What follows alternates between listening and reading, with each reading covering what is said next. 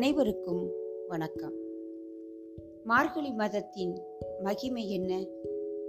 ஆன்மீக மாதம் என்று நம்மால் அழைக்கப்படுகின்ற இம்மாதம் தமிழ் கால கணிப்பு முறைப்படி ஆண்டின் ஒன்பதாவது மாதமாகும். சூரியன் தனுர் ராசியில் தங்கும் இருபத்தி ஒன்பது நாள் இருபது நாடி ஐம்பத்தி மூன்று வினாடி கால அளவே மார்கழி மாதமாக அனுஷ்டிக்கப்படுகிறது.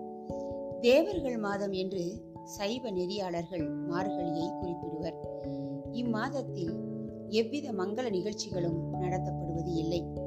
இறைவனை வழிபடுவதற்காகவே இம்மாதத்தை ஒதுக்கியுள்ளனர் திருவெம்பாவை திருப்பள்ளி எழுச்சி ஆகிய பாடல்களை பாடிக்கொண்டும் ஒவ்வொரு பாடல் முடிவிலும் சங்கு ஊதிக்கொண்டும் சிவாலயங்களுக்கு செல்வர் சிவபக்தர்கள் என்றால் விஷ்ணு பக்தர்கள் திருப்பாவை பாடிக்கொண்டு விஷ்ணு கோவில்களுக்கு சென்று அதிகாலையில் இறைவனை வழிபடுவது வழக்கமாக உள்ளது.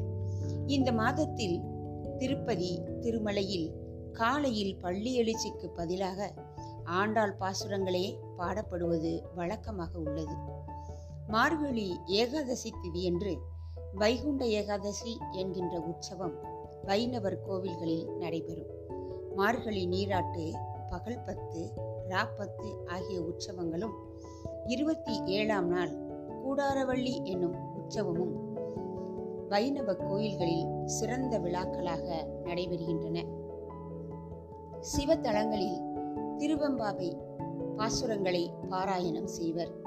திருவாதிரை அன்று ஆருத்ரா தரிசனம் எனும் படியளத்தல் விழா நடைபெறும்.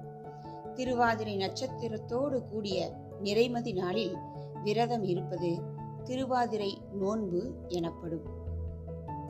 திருவாதிரை நட்சத்திரம் சிவனுக்கு உகந்த நட்சத்திரம். திருப்பாவையில் ஆண்டாலும் மார்கழி மாதத்து மதி நிறைந்த நன்னாள் என திருவாதிரை திருநாளை குறிப்பிடுகிறார். இந்த திருவாதிரை நாள் மார்கழி மாதத்து ஆதிரை நாள் என்று அழைக்கப்படுகிறது. இந்த விழாவினை பற்றிய ஒரு சிறிய கதை. தாருகா வனத்து முனிவர்கள் சிவபெருமானை நிந்தித்து ஒரு பெரும் வேள்வி நடத்தினர். சிவபெருமான் பிச்சாடனர் வேடமேற்று பிச்சை எடுக்க முனிவர்களின் இல்லங்களுக்கு சென்றார். முனி பத்தினிகள் தம்மை மறந்து பிச்சாடனராகிய சிவபெருமான் பின்னே செல்லலாயினர். இதனால் வெகுண்ட முனிவர்கள் வேள்வி தீயில் மத யானை முயலகன் உடுக்கை மான் தீப்பிழம்பு என்பவற்றை தோற்றுவித்து சிவன்பால் ஏவினர். சிவபெருமான் யானையை கொன்று அதன் தோலை அணிந்தார்.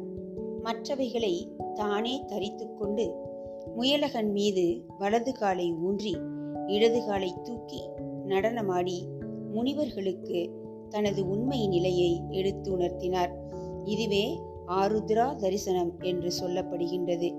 இந்த ஆருத்ரா தரிசன நாளில் உளுந்தம் மாவினால் செய்த களி நெய்வேத்தியமாக படைக்கப்பட்டு அனைவருக்கும் வழங்கப்படுகிறது.